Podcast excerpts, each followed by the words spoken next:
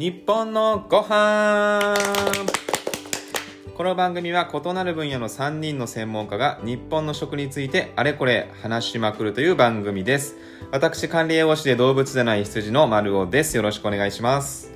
日本料理料理人で動物占い像の薄井花子です。よろしくお願いします。ビジネスコンサルタントをしております、動物占い黒豹の宮本です。よろしくお願いします。はい、お願いします。ということなんですが、今日はですね、本編の前に大事なお知らせがございます。はい、えー、っとですねポッドキャストの、まあ、コンテストみたいなのがありまして、えー、ジャパンポッドキャストアワーズと、はいはい、いうものがありましてですね、だいさんかいだいさんかい、いちねんにいっかいですね、はい、やっているこのポッドキャストの、まあ、コンテストっていうのかな、アワードなんですけど、これの、えー、今ノミネートがノミネートエントリーが開始してます、うん、でうちのチャンネルもね、はい、うん、そうです。うちもこれにちょっと挑戦しようかなと。初チャレンジ、初ですね、はい。えー、もうこのポッドキャスト始めて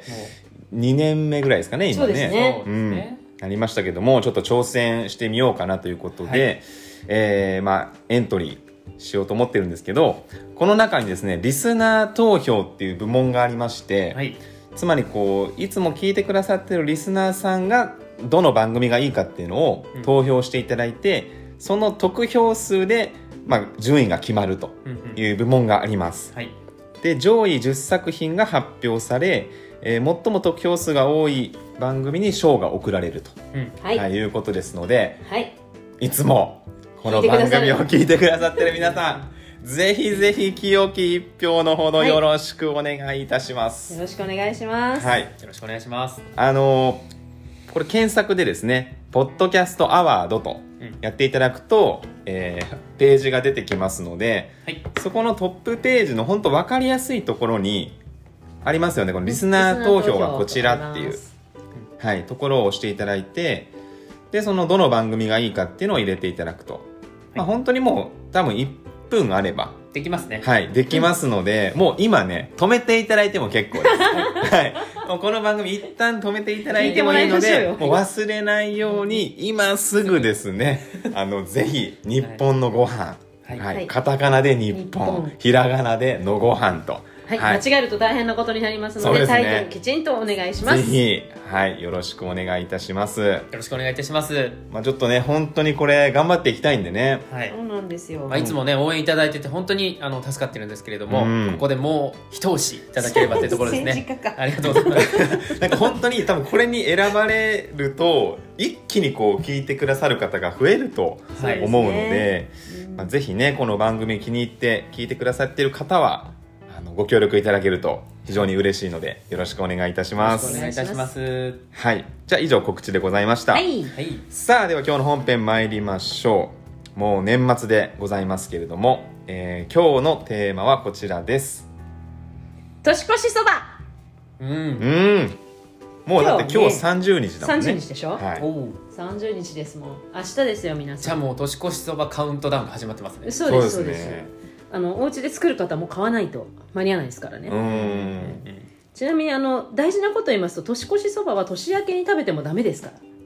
ら。あ、年内に、年が変わる前に食べなきゃダメ。大体、はい、あのゴーンが来るちょっと前に食べ始めてるイメージなんですけど、でもねゴーンだと超えちゃうかもしれないんで、ゴーン前に食べてもらいたいかな。ゴーンでもひゃくやつ来るんで、その間にそれを聞きながらね、割と時間がある、まあ、みんな早いよね。そう、早いね、食べるの進むの早いからね。いやでもね、あのー、場所によってはいちがつ明けて正月そばにするとこもあるらしいんですけど、うんうん、一応この元々のね、あの流れとしては年末に食べないとダメなのが年越しそばです、うんうん、まあ、ちなみにこの年越しそばって名前になったのは明治になってからなので、うん、本来昔からある名前はこの年越しそばではなくて年取りそばです。年取りそば、はい、あ、そっか、昔はなんだ、数え年 で, でみんな年を取るわけですね。そうなんですよ。ああの正月を来た瞬間にいきなり年を取っちゃうわけですよ、うんうんうん、お誕生日誕生日の意味ないじゃんって話なんですけど、まあ、共通の誕生日みたいな、共通のお誕生日、みんなお誕生日なんで、それなので年を取るっていうことで年取りそばとか、あとあの鮭とかね、荒巻鮭とか、うん、ブリっていうのは年取りの魚ってよく言われたんですよね、お正月に食べる。なのでもともとはその年取りそばとかね、あとはなんかあのつごもりそばとか、まあいろいろあるんですけど、あのみそかそばとか、みそかね、みそかそば、まあ、みそかって最後のさんじゅうにちのみそかそばとか、まあいろんな呼び方があるんですけど、まあ、そもそもね、このお蕎麦の話をしますと、お蕎麦自体がその蕎麦切りの文化になったのはもう全然最近なんですよ。はいはいはい。江戸。要は麺にして食べ出したのが最近ってことですよね。江戸。江戸になってからです。うん。なのでそば切り自体はそんなにあの古い歴史じゃないんですよね。はい。うん、ただそば自体は実はもう奈良時代にはあります。うん。で奈良時代にそばがなんでいいかっていうと、そのそばがきとかね、そば餅って言って昔はその粉を練ったりとかして使ってたんですけど、それが結局はその米より実は保存性が高いんですよ。うん、これすごく大きくって、米より保存性高く、しかも米よりも水のない、要は水田とかがなくっても、うん、肥沃じゃ、うん、あの要は痩せた土地でもよかったんですよ、うんうんうん、これ痩せた水分量が多いから持たない、そうなんです、そうなんです、痩せた土地でもよかったってことは、まあ寒冷地とか、うんうん、何もないとこでもそば、うん、を育ってくれたんですね、うん、なのでそばってなんていうのかな、保存食の中でもこう飢饉の時とかでもあるすごい大事な役目をしてきてるんですね、うん、だからそのそばにそばがきそば餅っていう食べ方は奈良時代から実際してたんですけど、そば切りっていう文化はまあ後でちょっと喋りますけど江戸に入って初めて、はい、できました。なので実はそばになって年越しそばになるのも当然江戸時代なんですよ。ああ、この頃から年取りそばを食べ始めたんですね。お、ただその前に、まあ、に節あってね、はい、うん、あのー、これすごい有名な人がいるんですよ。謝国明さんっていう方がいるんですけど。謝国明、はい、日本人ですか、まあ、いや中国の方です南宋の人だったんですけど、はい、この鎌倉時代にその謝国明さんっていう人が、うん、福岡県の商店寺っていうところで、はい、年末に貧しい人にそのそば餅、まあ、そばがきとかそば餅を振る舞ったんですって、うんうん、でそれがまあ一つあのそばの始まりだとも言われてるんですけど、まあ、そこのねあの商店さんに行くとうどんそば発祥の地っていう日があるんですよ。へー。なのでそれに由来してるんじゃないかっていう説があるんですが、まあ、ちょっと余談なんですけどこの謝国明がすごくてね、はい、うん、まあ、友達じゃないんだけど別に謝国明さん友達では何でもないんだけど、時代も国もね全然違う。この人はまずそばを、まあ、今みたいにね伝えたっていうのがいっこと、針、鍼灸の針、あ、針も、うん、あとハサミ、へえ、うん、もう結構すごい人なのよ。すごいこの謝国明が、はい、でこの人って要は貿易商人みたいなのでその福岡にいていろんなね中国との貿易を司ってたんだけど、その中国から来たものを日本に伝えてハサミとかが作られていったりとかするんですけど、この人たちそばよりやってること結構すごいよねって思う。そうですね、うん、あれこのそば切りの要はそばを麺として食べるっていうのは中国から伝わったものなんですか？違います。あ、じゃないんですね、うん、違います。今のこの謝国明さんめっちゃもっと古い話です。そう、謝国明さんはそば自体にそば餅にしたとかそば団子とかそば餅にしたんだと思うんですよね。鎌倉時代くらいの鎌倉時代に。なるほどね。でその時代時点では全然そば細くもなんともない、うん、単純に貧しい人たちが年末に食べてああよかったっていうので運がついたみたいな感じになったっていうのが一つ。まず一節目の年末のそのおそばの由来の一つ、うんうんうんうん、でもう一つはあの私確か節分の時も話したんですけど、みそかそばって言ってあの江戸時代の中期ぐらいになるとその商家とかでは、まあ、うちもあの毎月の終わりにずっと食べてた家なんですけど月末と節分は必ずそば食べるんですよ。うーん、月末毎月、月末毎月月末です。毎月月末これ多分商家の方って結構まだやってる方いるんじゃないかな。へえ。でそのみそかそばが転じて年末になって、うんうん、あのそのまま年越しそばになっていったっていう説もあるんですね、うん、で私たちは節分に食べるそばを節分そば、みそかに食べるそばをみそかそばって言って、うん、両方食べてたんです、はい、でこれなんで食べてるかっていうとこれ私が子供時代に言われたのはみんなあの細く長くこうこう長寿のためにとかって言われてるんですけど、うんうんうん、一つにはね実はあのそばって切れやすいじゃないですか。そうですね、うん、あの小麦がなければない分だけ切れやすいですね。そうそう、昔はなかったんでまずね、はい、江戸中期はまずつなぎがないんで、はい、で切れやすかったんですよ。なので不運を断ち切るっていう、うーん、逆に切れることを良しとしてたんですよ。お、じゃあもうじゅう割そばでやんないと。そうこの場合はね、うんうんうん、でも昔だからね、うん、であともう一つはこれはあの全然ね年越しそばが流行ったっていうことのあれにはならないんですけど、江戸時代ってあの江戸患いがすごかったんですよ。ああ ビーワン 不足だそうそうそう、はい、出た出た栄養学、はいはいはい、そう ビーワン 不足で、それがそばがそれに対してすごくそうですね良かったので、そばがめちゃめちゃ流行った理由はそこにもすごく大きく影響してると思うんですよ、ね。あ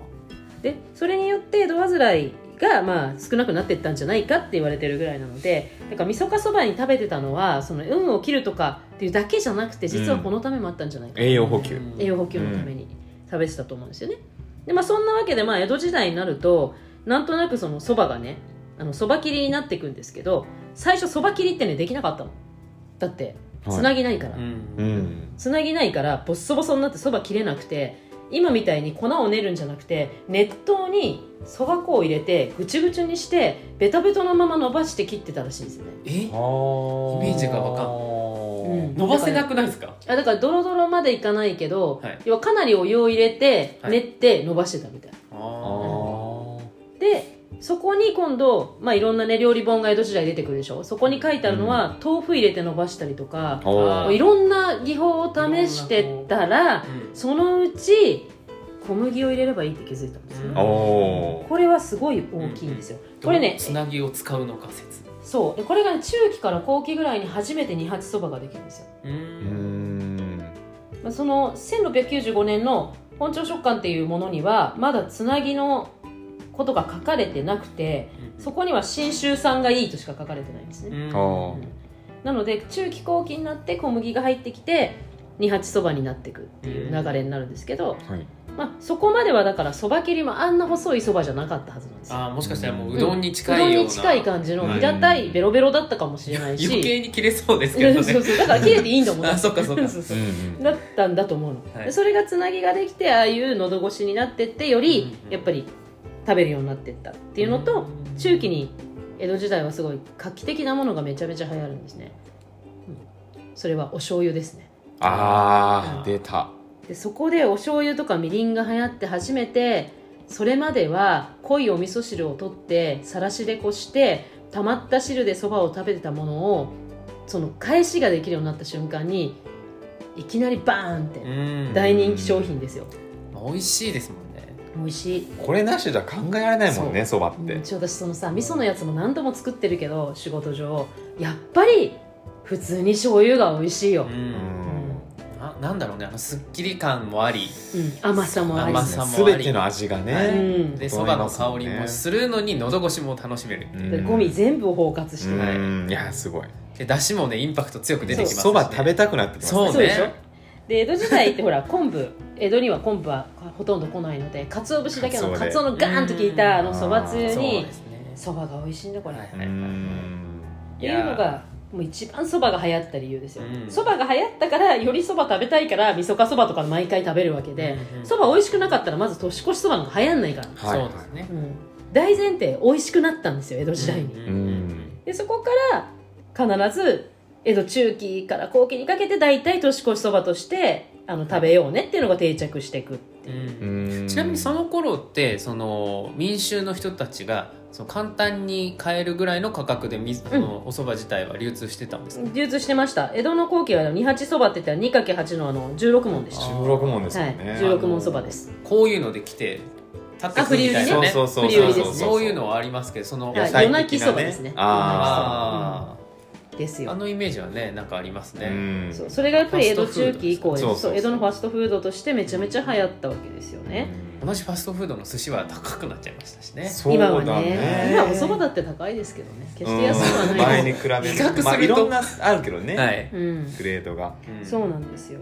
で結局ねもう一個ね流行った理由はね、これあまり誰かが言ったりしないんですけど、そばは寝かせなくていいからだと思います。あ確かにもうそのまま、うんやってこねたら切れるので、あのね私もそうですけど江戸っ子せっかちなそうだそうだ、うん、江戸っ子は極めてせっかちな文化の人が寝かすっていうのはできないんだな。うんこねたら切りたい茹でたい早く食べたい、うんうんうん、以上ですよ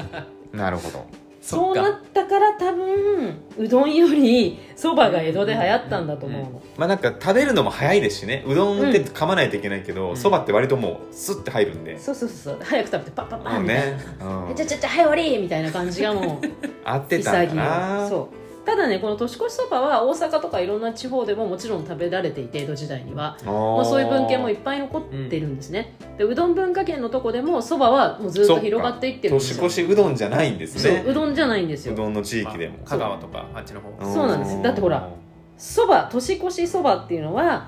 まあ、細く長くて、うん、この細く長くてこれ重要じゃない、うん、じゃあそうめんじゃダメなのっていうと切れやすくなきゃいけなくて、うん、ってなるとそばしかない条件がね。そうなんですよ。で、まあ、細く長くは長寿とかね、長く家計が続いたりとかで、まあ、そば切れやすいっていうのは苦労とか不運とか嫌なこと、今年の嫌なこと全部切りましょうねって、うん、だから年内に食べるんですけど、でもう一つはその金細工とか銀細工の職人さんがその散らばった金とか銀を集めるのに練ったそばでこうやってポンポンポンって練り消しみたいにそれを集めてあの回収してたんですって。手切れちゃうからね、そうしないと。でそれで要は金運が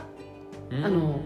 上がるということでいろいろ絡みますね、はい、あったりとか、あとはその武家的にはですね、相手を打つ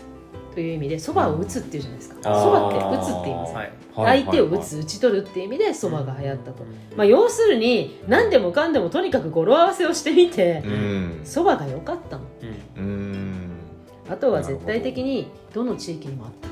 そうですね、育ちやすい。そう、うん、まあ、これを言ってしまうといろいろ反感を買うかもしれないですけど、そこの特産品があまりこうめぼしいものがないところ、そばありますか？地方行けば大体そばあるもんね、はい、そうなのよ、うん、あるんです、はい、そば畑うまいしね、うん、そうなんですね、美味しいしね、うん、だから、ね、育つし保存できるし、うん、それはやっぱり流行りますよ。で流行るし、あとはそのなんていうのかな、食べ方がシンプルだったんだと思うんですよね、うんうん、何かをしなきゃいけないっていう行為がないんですよ、うんうん、この食材がないと、例えばですよ、アワビないとできないとかないわけですよ、うんうん、だからそういう意味ではどこの地方に行ってもその特産のね山菜とか入ったとしても、うん、ベースは返しとそばさえあればいいんですよ、うんうん、確かにそれはすごく分かりやすく広がりますよね、うん、そうですね。でそこから今度引っ越しそばになっていくんですよ。末永く、末永く、末永くよろしくねっていう意味でそばになっていくんですよ、ね、だからこのそばがどうこうというよりは多分ね、そばが簡単で美味しくて手に入りやすかったから定着していくんですよ、うん、コストの面は大きいかもしれないですね。流通は結構江戸後期、まあ、中期から先見ると結構発達するじゃないですか、圧倒的に。発達しますね。でもやっぱ高いものはね、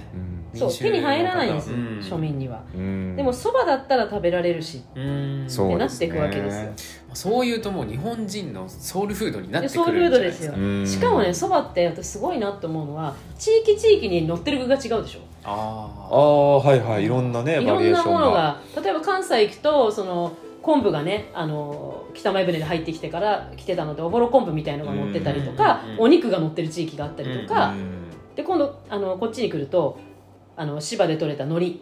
苔を乗せたりとかってなってって、その地域地域のものが乗ってもどれが乗っても美味しいのがそばです。美味しい、うん、全部美味しいもん、ね、何でも乗せたくなる、ね、うん、まあ、うん、チェーン店なんか行ったらもういろいろ乗ってますから、ね、まあまあ最近なんかいろいろもうちょっとびっくりしたの、コロッケそばっていうのがあって、それはないだろうって思ったのは、あの乗せたくはないっていう、うん、こっちにコロッケあったらまだいい、別に、ね、乗せたくはないで、そういうふうにこう何でもあったんでしょうね、はい、うん、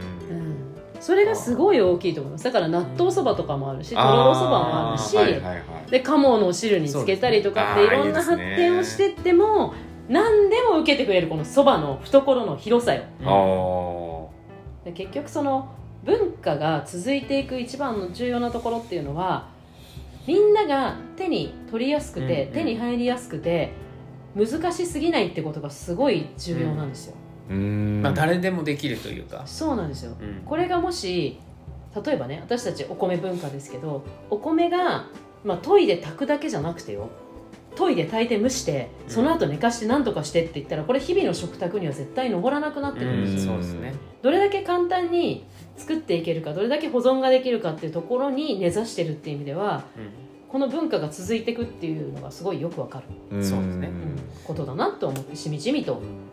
思いました。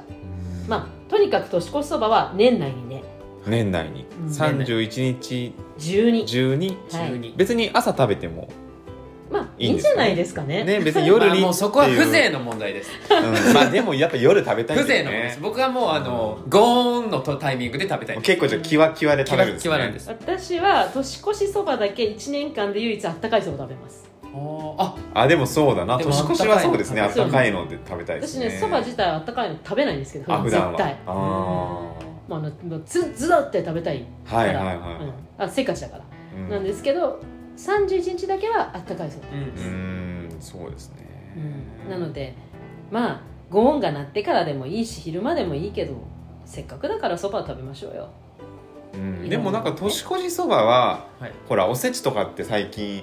なんていうの食べない家庭なんかも増えてます、うんうんうん、年越しそばは結構まだ残ってるのかなっていう。そうだね。でやっぱその理由って手軽さだと思うんですよね。そうなんですよさっきおっしゃってた、うん、そう僕さっき手軽さの話をされた時に、うん、はい、あのちょっと言わなかったんですけど、あだからあのお湯でさんぷんの流行っちゃうのかなって思っちゃったんですよ。あ、うん、結局現代ではね、うんうんうん